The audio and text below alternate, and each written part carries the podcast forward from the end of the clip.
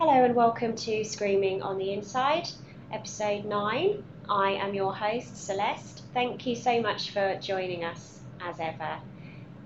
This episode I am speaking with lead therapist Tracy Baynon.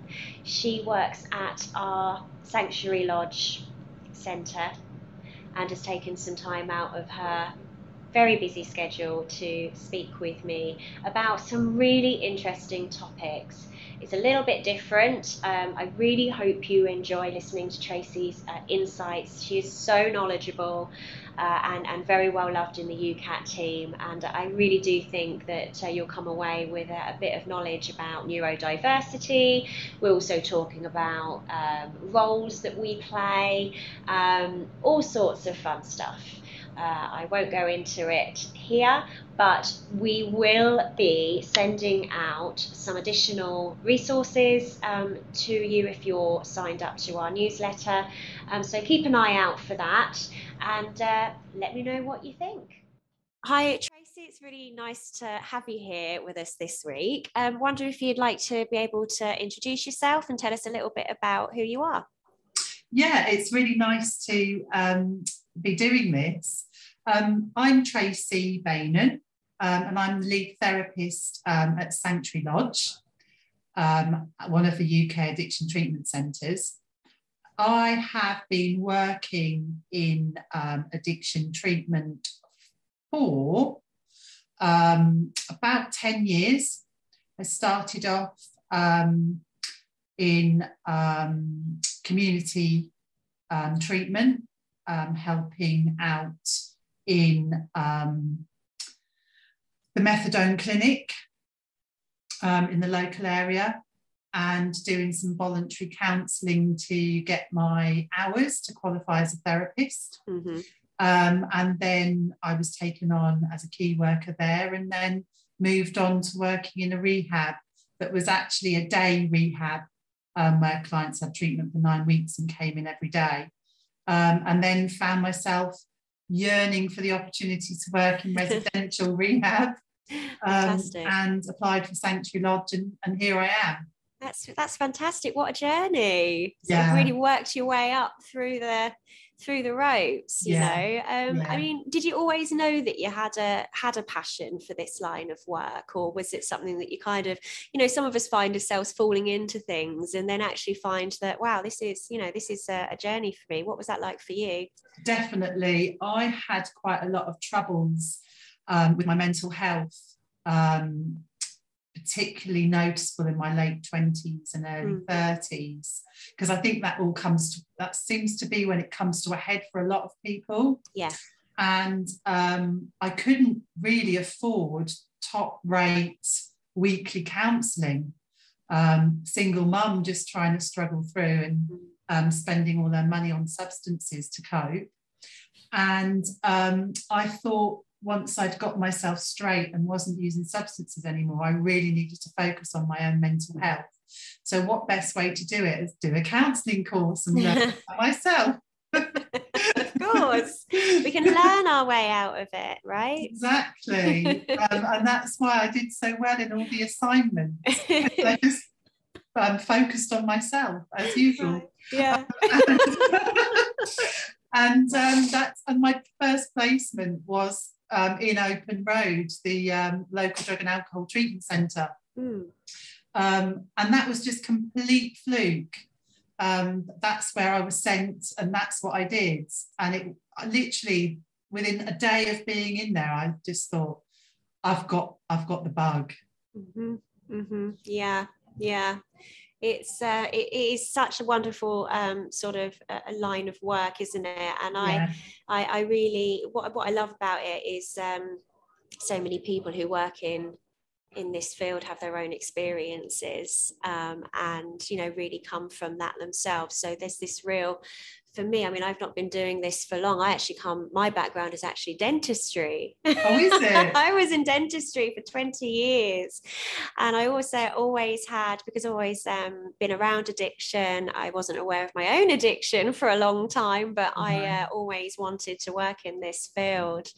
And, you know, it's taken me a lot longer to be, you know, fortunate enough to find myself in this position. But there's so many of us who work in this field, and it's so accessible to people, isn't it? That, you know, that do come from a difficult background or do come from addiction themselves. You know, I've been welcomed, you know, I was welcomed in my early recovery, you know, and given an opportunity. And I think that's really nice. A lot of compassion in this field of work, isn't it? There's a lot of compassion, and I'm not sure anywhere else, any other line of work would take you seriously. No, exactly that. And I can tell you now, not knocking dentistry, but it's not the same, you know. No. It is the people are wonderful, and you know, as I've said to you before, Tracy, not to embarrass you, but you know, everyone that I speak to that goes through, you know, comes out of Sanctuary Lodge always speaks so highly of you as a therapist, and I think it's important that you know that, and that you know that people that have worked with you always are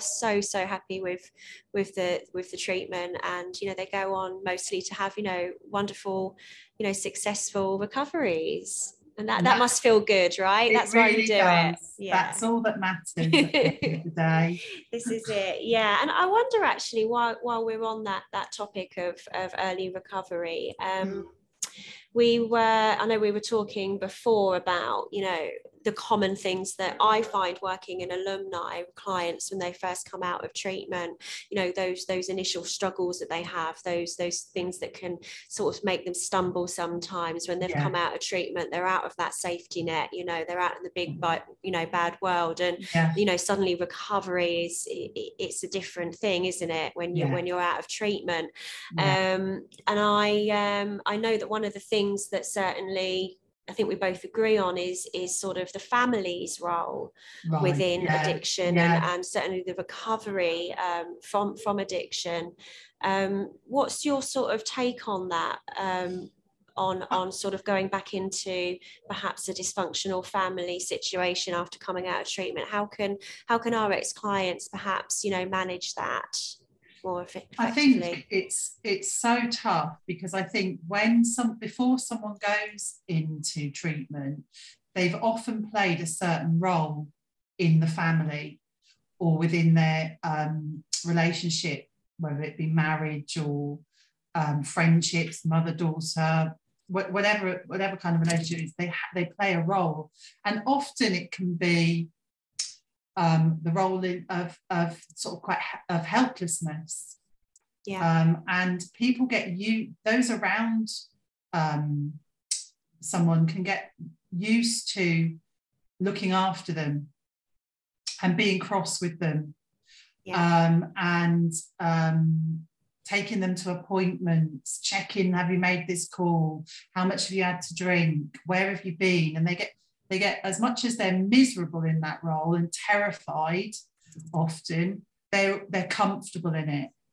Yes. And then someone comes into treatment, and, you know, we empower them, and they're actually seen for more than being an addict or an alcoholic. And they're offered sort of unconditional acceptance. And it's a bubble. And then these people do so well in learning their interpersonal effectiveness, how they communicate assertively, healthy boundaries, respecting other people's boundaries. And then they go home and they go back to exactly the same environment that they left. And I know loved ones do their absolute best. You know, they'll make it a dry house. They'll get rid of all the wine glasses in the house. And go to Al-Anon and all that, but they haven't done that deep-rooted work on how they function together. We obviously will offer a conjoint where the family and the client can have a chat and talk about how they're going to move forward and get things off their chest, but that's just scratching the surface.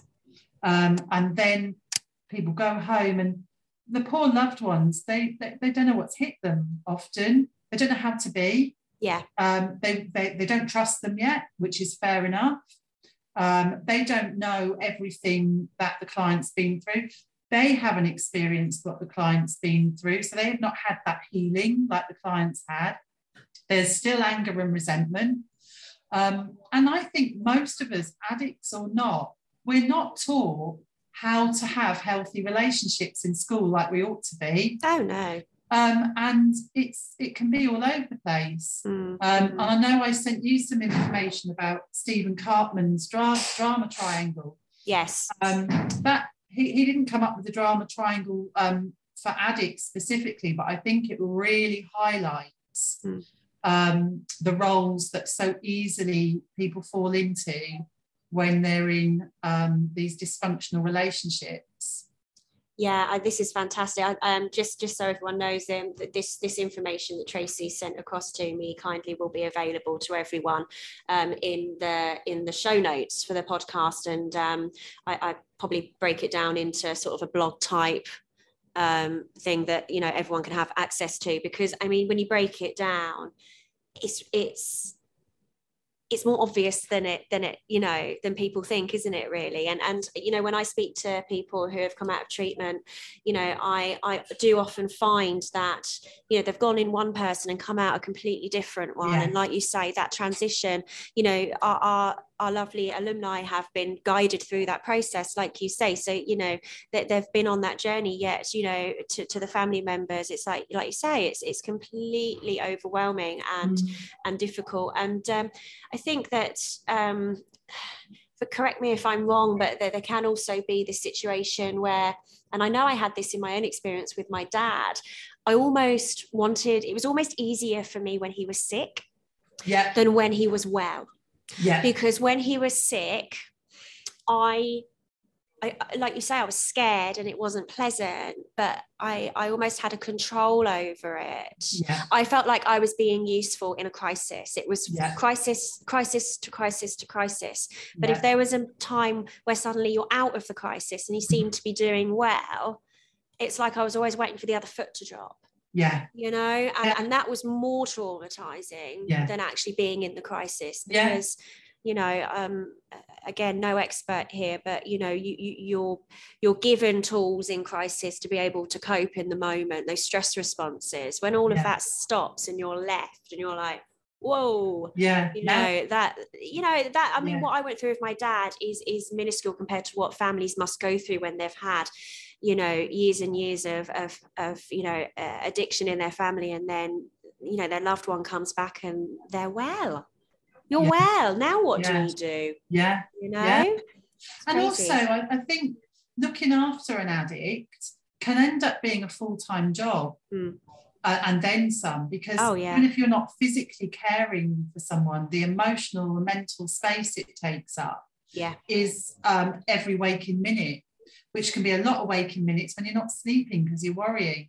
Oh, yeah. And then when that person's better, I think loved ones can almost lose their identity because they're not the carer anymore. They don't know who they're meant to be anymore. It's, yeah, like, where am I in this? Yes, absolutely. It's a lot, isn't it? It really is. It's a lot. And I think, you know, I certainly try and encourage, you know, people who I speak to who are in these situations to, it's about, for me, it's about boundaries, it's about conversations, yeah, it's about communication. And, you know, people who have been in treatment and who are in recovery, understanding that things aren't going to go back to normal necessarily straight away or as quickly as they might like. Mm-hmm. You know, it does take time and it takes action, yeah, for that trust to be, it really does, you know, earned back. And again, it's with compassion. You know, nobody, yeah, asks to be in addiction. You know, at least, you know, I myself am in recovery. I fully understand what it's like to have to gain the trust of people who have lost faith in you, you know, and it's not your fault that you're, you know, that you found yourself in addiction, but the consequences are such that, yeah, unfortunately these dynamics become, yeah, affected. I mean, what about the family support then? Is that, would you mind telling me a little bit about what that might look like for the family, in case we've got anyone who would like their family to engage with any, yeah, of the family support? What would that look like? So that's from, I know from Sanctuary Lodge, it's every other Sunday by Zoom for an hour. Okay. And works. I always reassure the family that it's not actually anyone that works in Sanctuary Lodge that facilitates the group, because I think families often worry that we're going to tell the loved ones or speak about their loved ones. Yeah. Things. So it's an outside facilitator who's never met us and never met the clients. Oh, interesting. And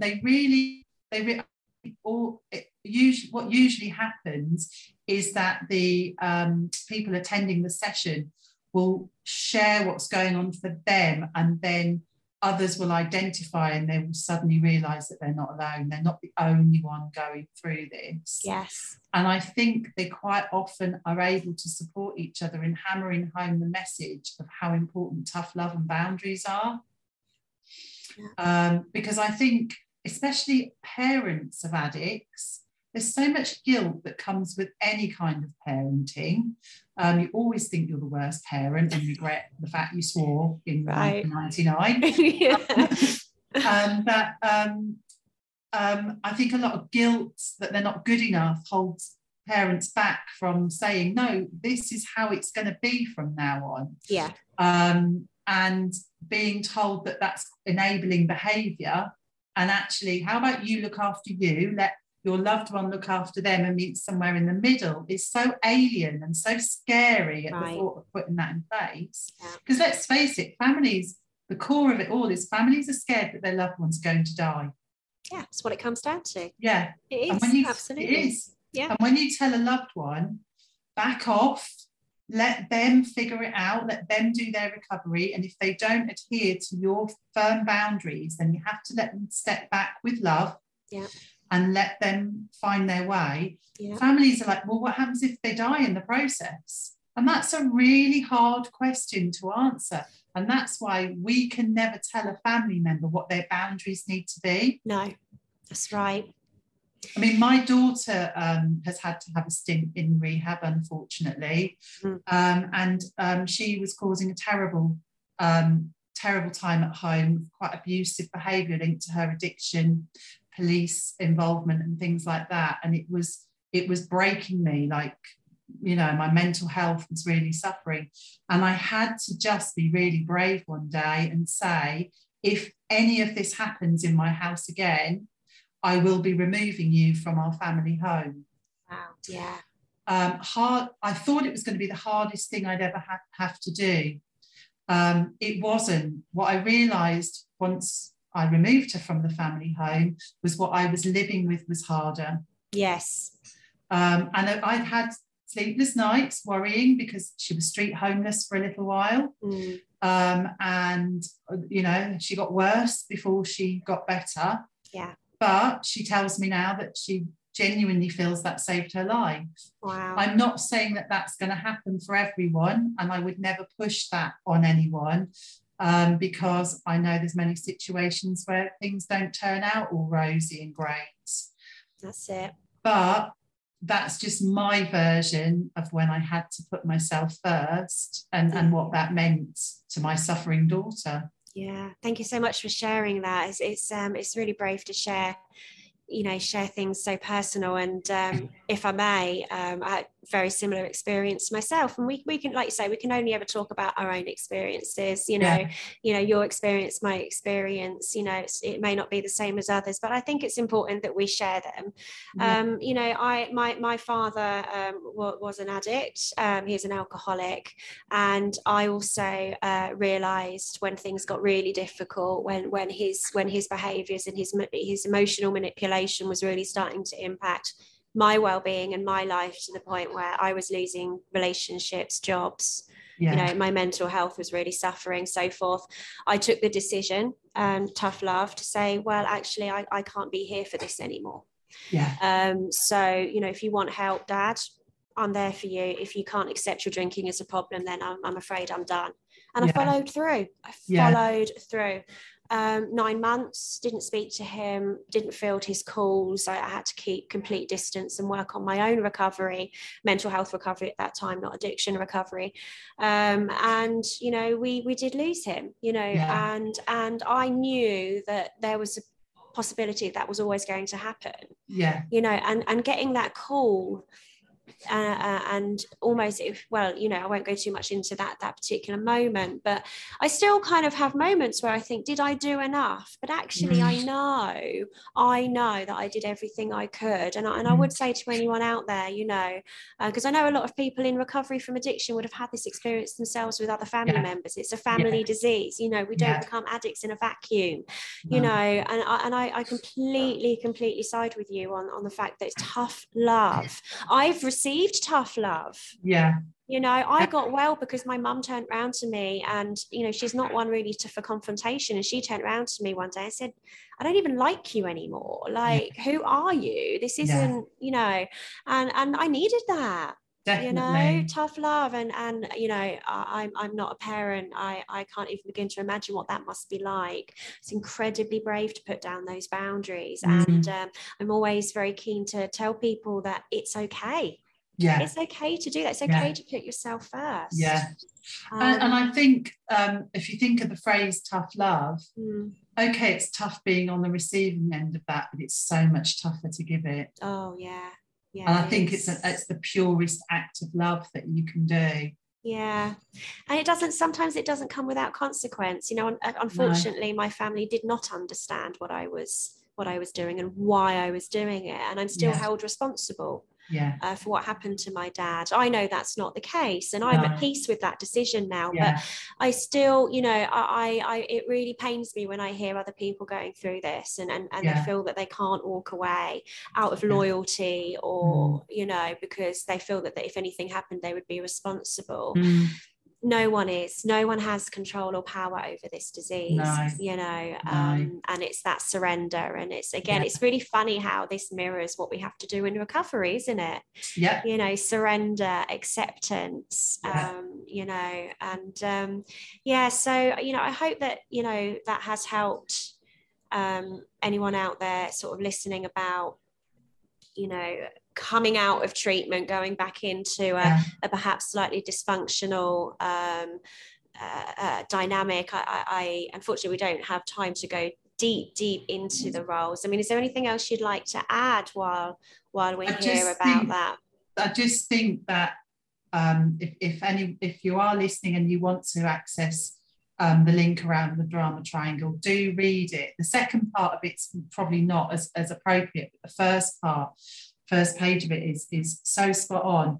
If any of you are playing the role of persecutor, rescuer, or victim, you've got to get off that triangle, and the only way you'll get off it is with firm boundaries. So if you think that your home life is boundaryless, have a sit down and write down, what are your boundaries? What can you expect within that relationship? What can you accept in that relationship? What can't you accept? Yeah. And ask your loved one to do the same, and have a little family meeting one Sunday afternoon. Make a nice bowl of pasta and sit down and say, this is what I need and this is what I don't need. What do you need? And where can we meet in the middle?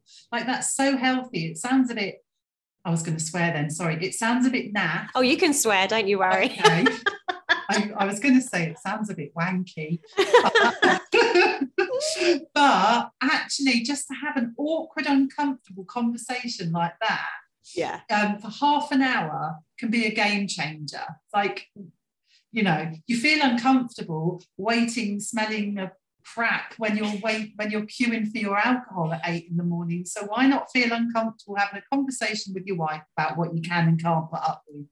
You know what, I think that's a brilliant idea. I might do that with my partner, you know. Everyone should. Even if we do sound a bit wanky, I don't mind. No, but honestly, joking aside, I mean, I'm sort of browsing through it now, and I will make it available to everybody. I think this is such an amazing resource. I think it breaks things down in such an accessible and easily understood way. And I wonder, you know, again, you know, feedback, please. You know, what one of these roles do you feel that you fall into? You know, what dynamics are happening in your family? I'd be really, really interested to hear from you. So I think we'll definitely be coming back to this.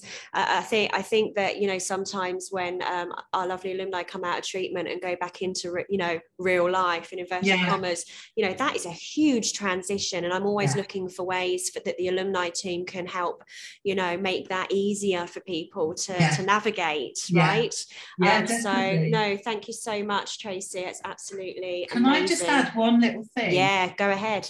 I use my knowledge of the drama triangle as a relapse prevention tool. Okay. So I know what my favourite role is.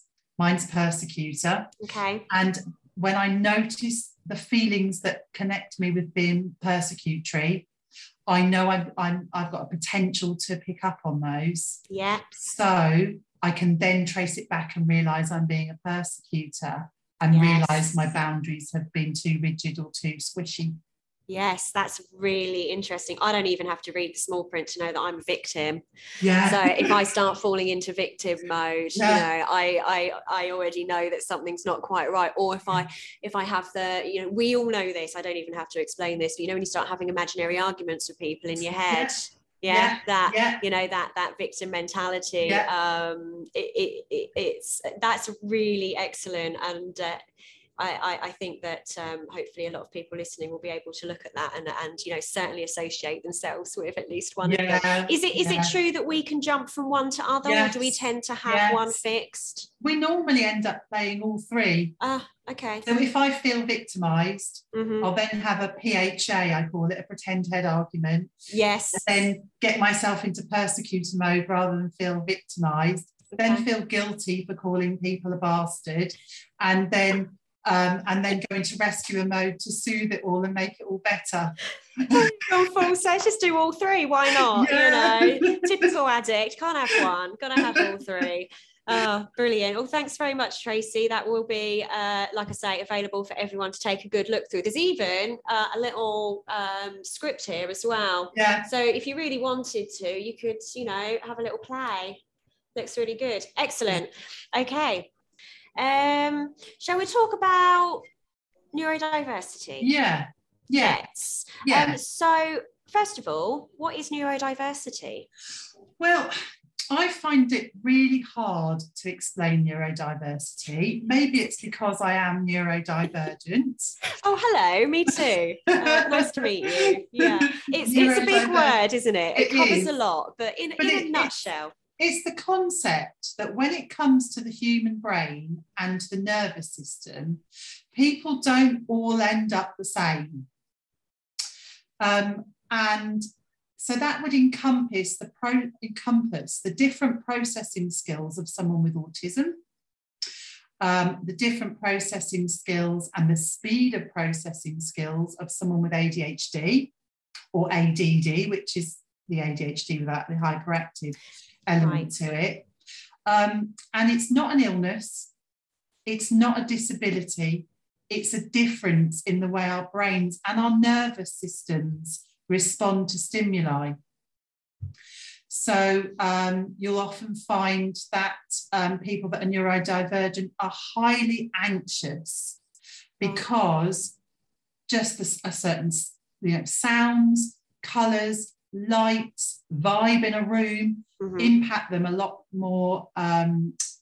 stronger than they would someone who we call neurotypical, who is considered normal, and I'm saying that in inverted commas. Big inverted commas, yes. But for the senses, for the purposes of this, there is what is considered to be normal. It's a parameter, isn't it? Or right, okay, I'll dig a hole for myself here if I keep going on that one. But normal is a thing in this sense of the word, So the reason why I'm so fascinated about neurodivergence or ADHD and autism is because, I've had a bit of a journey with it myself. And it has run alongside my journey of addiction treatment. And also being a mother of a daughter with fairly late teen diagnosis of autism and early 20s diagnosis of ADHD. When she was diagnosed and I started reading up on it, it was like, duh, like, how did I not realise that? Light bulb moment, and what a relief. Maybe I wasn't such a crap mother after all. And then the more I looked into it and looked at why I hadn't picked up on it before, and spoke a lot, went on forums and spoke to lots of other parents of of youngsters with that are neurodivergent, I started to realize that the reason why I hadn't picked up on stuff, because it wasn't so unusual to me, because I'm actually neurodivergent. Right. But that was just grumbling away in the background, kind of me not connecting with it, a lot of denial. Mm-hmm. And I remember my daughter even saying to me, "Mum, you're more autistic than me." Thanks. What happened was I went for some, I'm on and off with my therapy. I don't have it religiously every week of every month of every year. Sure. When I need it, I'll pick up. And I thought I'd try a new therapist and was just drawn to her because she looked like someone I used to know on the council. Why not? You know, yeah. Good enough reason. Unbeknownst to me, her day job, because she obviously does private practice in the evenings like I do, her day job is working with teenagers that are neurodivergent. Okay. So it's quite helpful for me to talk about my worries about my daughter and things like that. But we were often discussing my emotional regulation, how I can regulate my emotion perfectly like a fully functioning adult at work. Mm-hmm. Where there's firm boundaries and rules and regulations, and I know where I stand, but outside of work, functioning in an adult relationship and running mm-hmm. home, I don't function very well. Right. And eventually she diagnosed me with being autistic. Oh, wow. Which was about a year ago. And wow. it was such a shock, but not... Like right. It was just waiting for me to click, really. I just needed someone to spell it out to me. Yeah. And since then, she's put me on the waiting list to be assessed for ADHD too. I think it's pretty obvious. Now I know more about it. And through that, what I started to do was read a lot about the link between addiction and particularly ADHD, right. or undiagnosed ADHD more so, and came across a fantastic man called Gabor Maté. Oh, I love Gabor Maté. I know, I want him to be my dad. Isn't he wonderful? He's guys, if you don't know who this person is, get on YouTube, Gabor Maté, Gabor Mate, I think. Yes. Oh, he's fabulous. He's done a lot of work on addiction, actually. Yeah. Some of his theories are wonderful. Yes. Anyway, I digress. We can go on about that and on another podcast. Honestly, but please tell me more. He's life changing. He's fabulous. There's loads of blog podcasts with Russell Brand. Oh, great! Yeah, and he's a physician as well as an author, and he very late in life. Was diagnosed with ADHD mm-hmm. After writing an article about a woman who had been diagnosed late and realised that it described him as well. He was like, ding, that's me. Yeah, and he hasn't scientifically proven this, but he does bandy around this figure. Don't quote me on it. This is Gabor Maté. And he says that he reckons that 80% of addicts have undiagnosed ADHD. Whoa, that's a big old number. It is. Personally, I don't think 80% of the clients that are in the building at the moment have undiagnosed ADHD, but I wouldn't, there'd be quite a lot. I was just going to say, even if it's not 80 specifically, we are still looking at a potential, link there. And again, just to be clear, we're not suggesting that we can't say whether you do or you don't, but I think it's a really interesting talking point. I really do.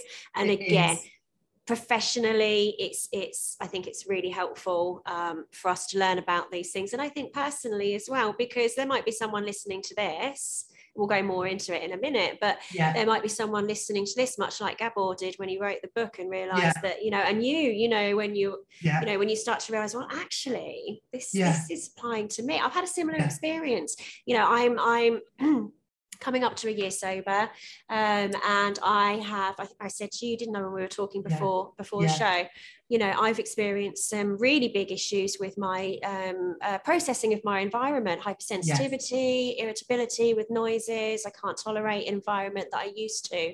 And again, I'm not going to self-diagnose myself, but pretty sure there's something going on there, you know, and I can, you know, why don't you tell me before, I won't waffle on about it, but why don't you tell me a little bit about what is it then that potentially causes that causation? Gabor Maté believes that it's a result of a stressful early life. Okay. So that can be stress in the womb. Yeah. It can be, you know, because, you know, they do now know that an unborn child will know how the mother is feeling. Oh yeah, it's the release of stress hormones, isn't it? Yeah, things like that. And also, yeah, it's like I've heard theories about the traumatic birth and those very, very early bonding moments. Yeah. Certain hormones are released, and if they're not, or too much, then that can cause an issue. Definitely. An anxious home. Mm-hmm. And that is not to blame parents. No. You know, I don't blame my parents. And obviously there's a difference between autism and ADHD. Autism is more the processing, and ADHD is more, do you know what? I'm not even going to try to explain. I think what we might do, because this is a big topic, okay? It is. So we're not even going to pretend to try and cover everything in a sort of half an hour segment. However, we will touch on it, and there will be some more information again available. I'll break it down. We'll provide you with some helpful bullet points, and also there's a test that you can do as well that I've actually got a link to, which I'm sure Tracy will tell us more about. Please do carry on. So I think what's been really wonderful, I stress I'm not a diagnoser and I'm not a specialist, but just with what I have experienced myself, I often just have this radar. So I'll be having my first one-to-one with a client, and just getting to know them a little bit, and hoping that they'll click with me so they can start trusting me. Mm. And sometimes it just screams in my head. And I will often ask, have you got a diagnosis of ADHD? Right. And sometimes I'll get a yes. Are you taking your meds? No. Right. Of course. Right. And sometimes I'll get no, what is that? Or sometimes I'll get no, but I've always wondered. Yeah. What I tend to do is give clients an ADHD self-report checklist, just to have a look at. Yeah. And if they tick quite highly, then I might say to them, once you've completed treatment, you may want to consider asking for an assessment. I'm not saying you will be assessed with it, because I am not the specialist. And we've had clients that have been in treatment for 90 days where they've been able to organise their assessment via Zoom, through certain organisations that organise that. There is about an 18-month waiting list in most areas on the NHS. Yes, because I think there's been a huge increase in people self-referring, hasn't there? There really does. Yes. You know, I think maybe some people are thinking, oh, it's just the buzzword right now, but actually I think it's really important that people feel empowered to actually come forward and, you know, start getting these diagnoses, because if you are suffering with, you know, either the processing side of things, you know, or any other elements of neurodivergence, it can really impact your life. And I think it's a shame the waiting times are so long, but I think it's just worth, like you say, like having someone like yourself who is there to actually just say, well, actually, you might want to get this looked at. No, they might have spent years thinking that and had no one to say, it's okay. Actually, you might want to look into this a bit further.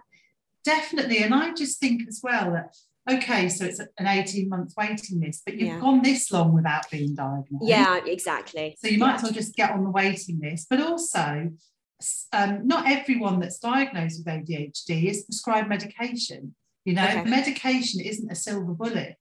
It's a small part of being able to regulate thoughts and feelings and stay awake long enough or not be awake quite so much, depending on your version. And no two people with ADHD are the same.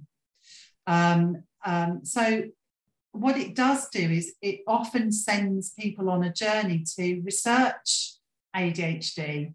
And once we're self-aware, it's like everything becomes more clear. And when self-compassion is so important in recovery, so important. Once you think, well, actually, that's not me being an absolute arsehole, or maybe I'm not lazy, or maybe I'm not useless because I'm late for everything. Maybe I'm not chaotic because I'm stupid. Yeah. Maybe I'm not a pain in the ass because I'm a bad person. Mm-hmm. You know, all of that kind of stuff. It's like, well, actually, this is a reason. And I know as an addict, we will then go, well, now I've got to be let off the hook. And like, that's the addict brain now. Right, well, you know, I need to be having that balance of going, okay. Do you know what? I'm glad you said that. I really am. Like, it's not, you know, I always go back to, one of my favourite podcasts, there's a guy on there, he suffers with mental health issues. And he always says, guys, you know, mental health isn't your fault, but it is your responsibility. Exactly. And, you know, again, you know, personal experience, you know, I've become much more self-aware around my own neurodivergence and how that impacts on my relationship with my partner, for instance. Yeah. So an example for me is I will be like, much like you, at work, brilliant. I can function, I'm confident, I'm likable, you know, I vibe at work, right? Because of those boundaries. And I know where I am, I know what I'm doing. I don't have to, it's all there in front of me. I just have to do what I'm told to do. Easy. I cannot, it takes me nearly 2 hours to travel home from work. Even with that time to decompress and get into home mode, I cannot speak to my partner as soon as I get through the door. I need half an hour time on my own to decompress, and then I have to go to her. She cannot come to me because I feel really trapped in. And then I get really snappy. That is, it's just a really, really small example. But instead of me being snappy and being an arsehole, I've had a conversation with her around it and said, I am sorry, but this is how I feel. And we've made, we've just changed our routine up.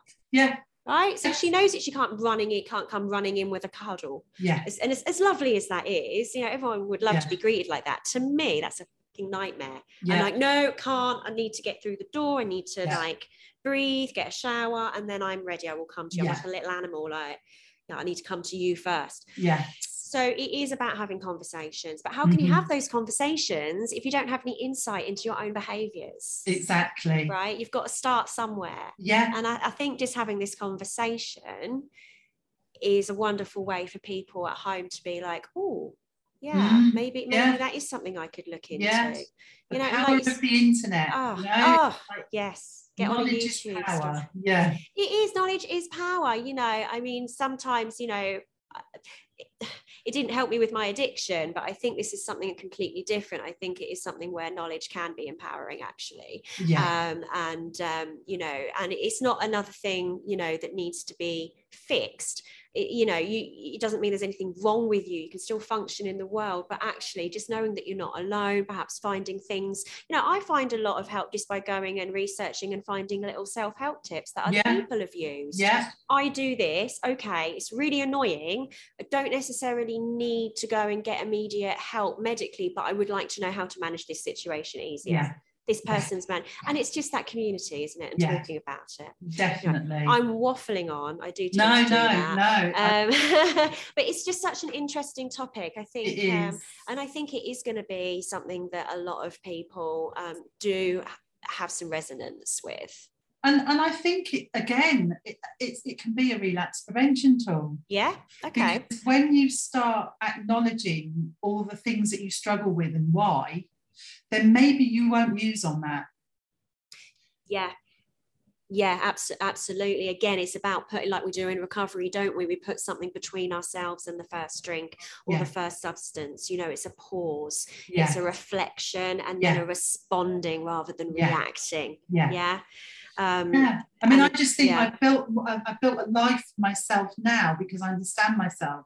So I'm not quite so chaotic in my home life because I've put in some systems that work for me to make sure I'm not late all the time and to make sure that I don't lose things all the time and things like that. Really this time 15 years ago I'd have thought that was all incredibly dull, but I've now found a way that's got some structure and is supportive to me, because if I'm out of control and chaotic, how long am I going to stay well?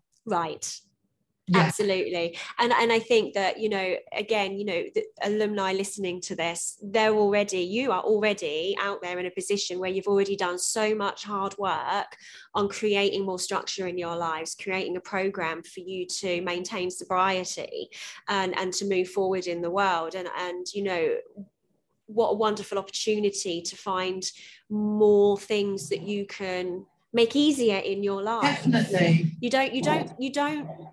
don't recover. You don't go into recovery and then your work is done.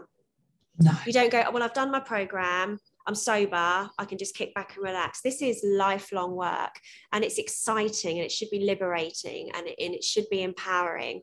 So, you know, use that. You know, if you're really egging forward and you've got those pink clouds and you're really enjoying this newfound sort of clarity of being in recovery, I think that investigating things further and learning more and more about yourself. I mean, I've learned more about myself in the last 10 months than I ever knew about myself. Definitely. In the 36 years before. Yeah. It's phenomenal. So much fun. It's so fun. If you think about it, us addicts, we love talking about ourselves. We love learning about ourselves. We're self-obsessed. Yes. No, it's part of me. No, not me. Not at all. So why not make your favourite hobby and go and research everything about yourself? Yes.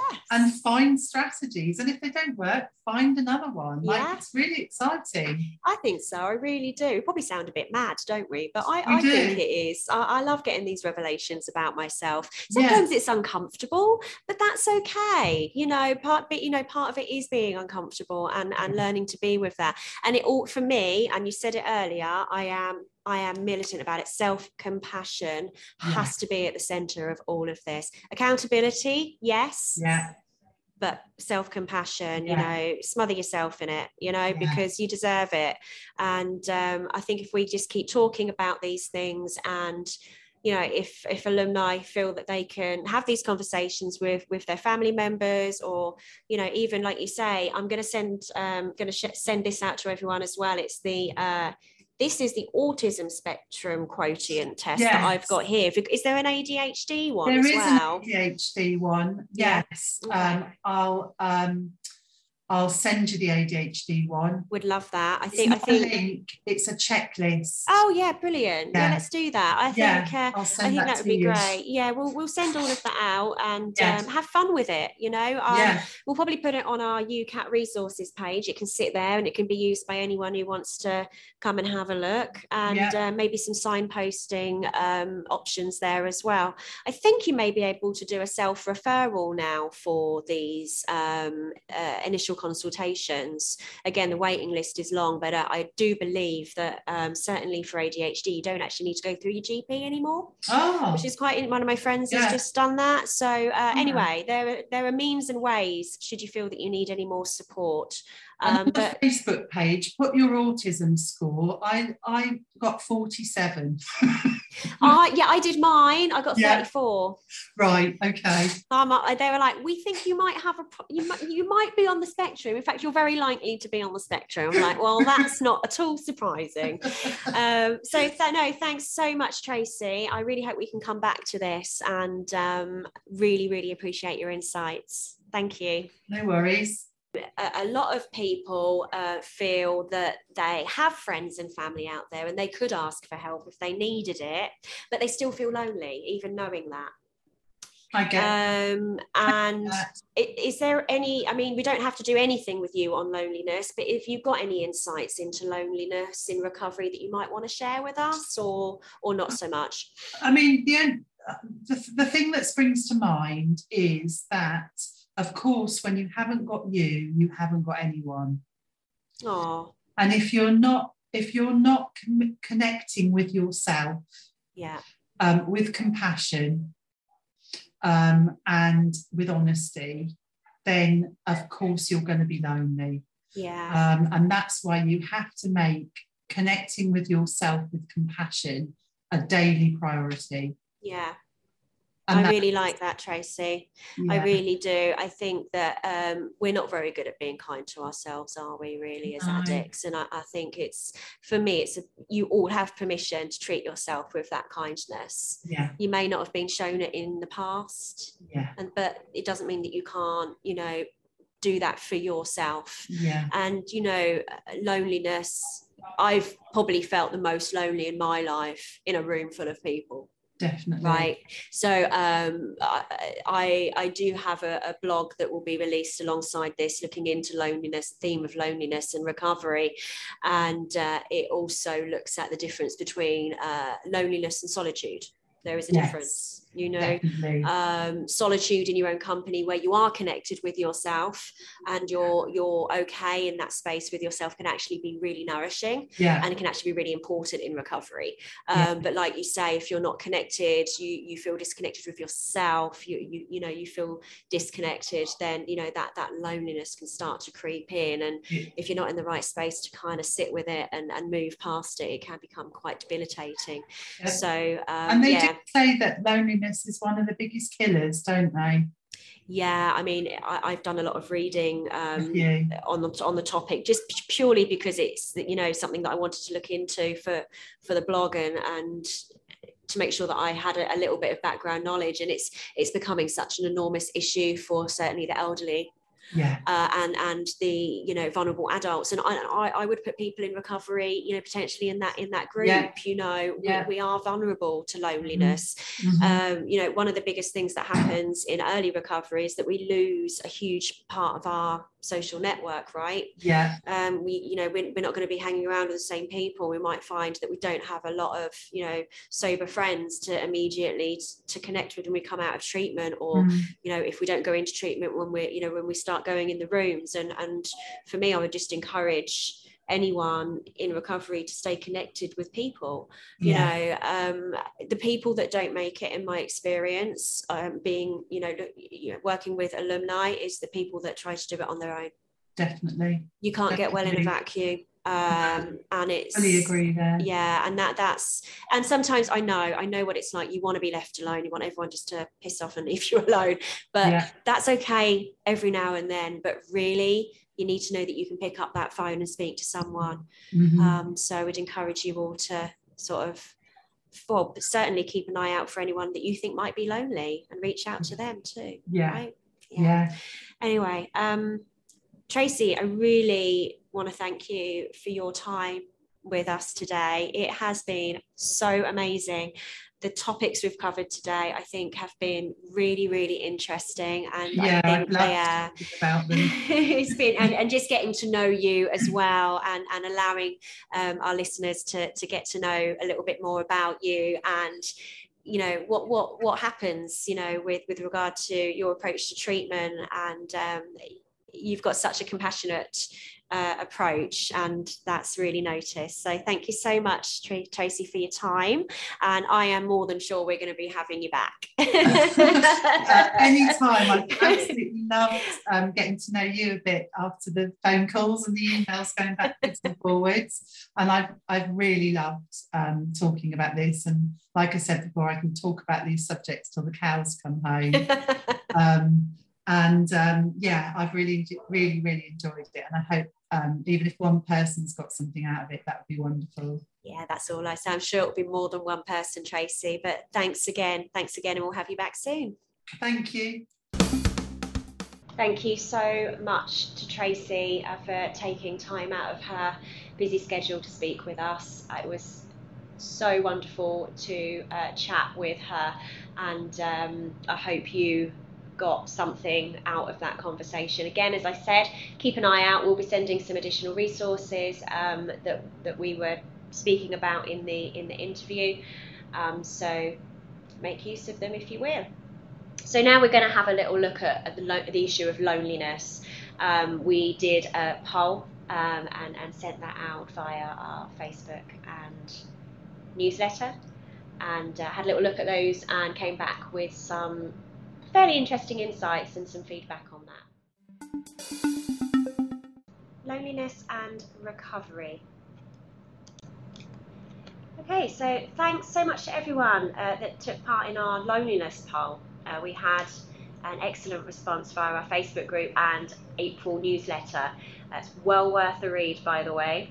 The questions posed in the poll were taken from recognised methods of gauging loneliness in the community for public health research. Although very simple questions, they can give us a broad overview of the issue of loneliness, and in this case in our alumni community. We didn't gain any data on demographics such as age, gender, time in recovery, and various other demographics. So it really is a snapshot, and we did this to make sure that you maintained your anonymity. I can never say that word. Obviously, mental health is a complex issue. We are barely denting the surface here. It's not an in-depth analysis. You can read more about loneliness. There's so much out there on the internet. I have a blog looking at loneliness in recovery, which will be linked in the show notes. So please feel free to have a nose at that. It's just my take on the issue and my own experience, and it includes what I hope are helpful ways for you guys to recognise the issue of loneliness, its impact on your mental health, and ways for you to work through it and change your perspective. And just, knowledge is power when it comes to these things. So I'm not going to bore you with every statistic that we got from the poll. But let's just take a look at the main points. It was interesting to me that even though most of you who responded recognised that should you need support or desire company, there are people that you can reach out to, some of you still feel lonely. So even though you know there is a support network out there, you still feel that emotion of loneliness. So let's break it down a little bit. 92% of you said that if you wanted company or to socialise, there are people you can call on. Okay. However, around a quarter of you indicated that you often feel you lack company, and this perhaps indicates an inability to reach out and simply ask for what we need. It's important to remember that we can often feel lonely in a room full of people. I think we've all had that experience, and sometimes I think we isolate because we are afraid of showing our vulnerability or of admitting we are feeling isolated. I can assure you that reaching out will help you feel better in the long run, even if it feels uncomfortable at the time. The same is true with asking for help or support in time of need or crisis, which is especially important in recovery. 96% of you said you do have people that would be able to help you, but 1 in 5 of you, that's 20% of you, always or often feel lonely. And I think, again, this discrepancy indicates that just because we know, should a crisis hit, we would in theory have support, it doesn't mean we don't feel lonely or find it difficult to express that need for support.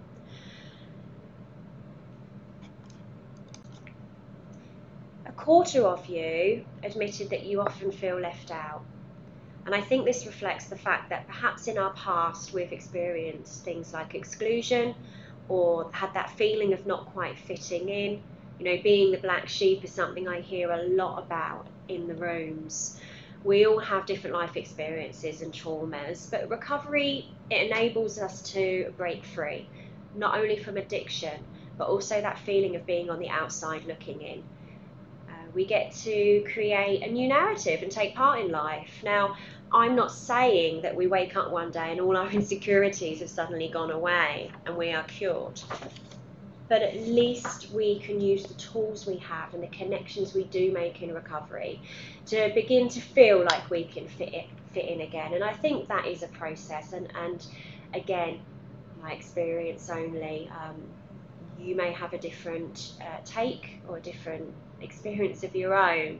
But for me, the longer I'm in recovery, the less loneliness is an issue for me, because I understand that it is an emotion, and I don't have to give it more power than it already has.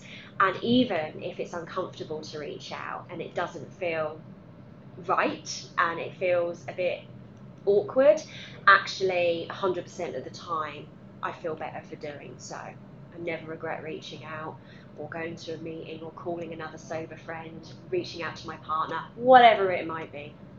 And I am quite, even in recovery, I'm quite prone to isolating myself rather than reaching out to my support network. It's a behaviour that I developed in my early childhood.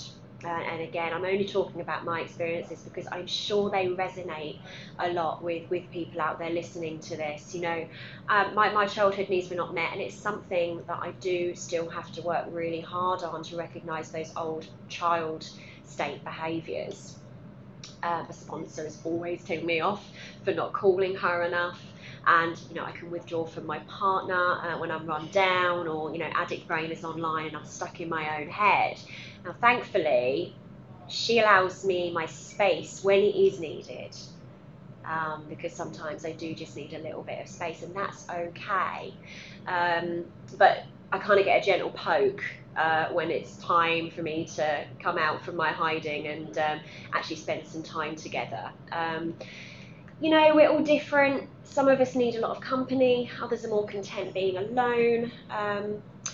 But perhaps we can be more aware of when we are starting to feel isolated and reach out to someone when we start to get in our own way. After all, the opposite of addiction is connection. You've been listening to Screaming on the Inside with me, Celeste. Hope you enjoyed the episode. Everyone, take care out there, and remember, if you need support in your recovery, you can find a load of information and contact points for us at UCAT, that's ucat.co.uk. You can also call us directly on 0203 949 6585. We're here to offer non-judgmental support should you need to reach out about any element of your recovery. Have a look in the show notes for today's episode as well. We will have those resources, a link to the Facebook group and a link to my blog. It's been an absolute pleasure as ever, and take care till next time.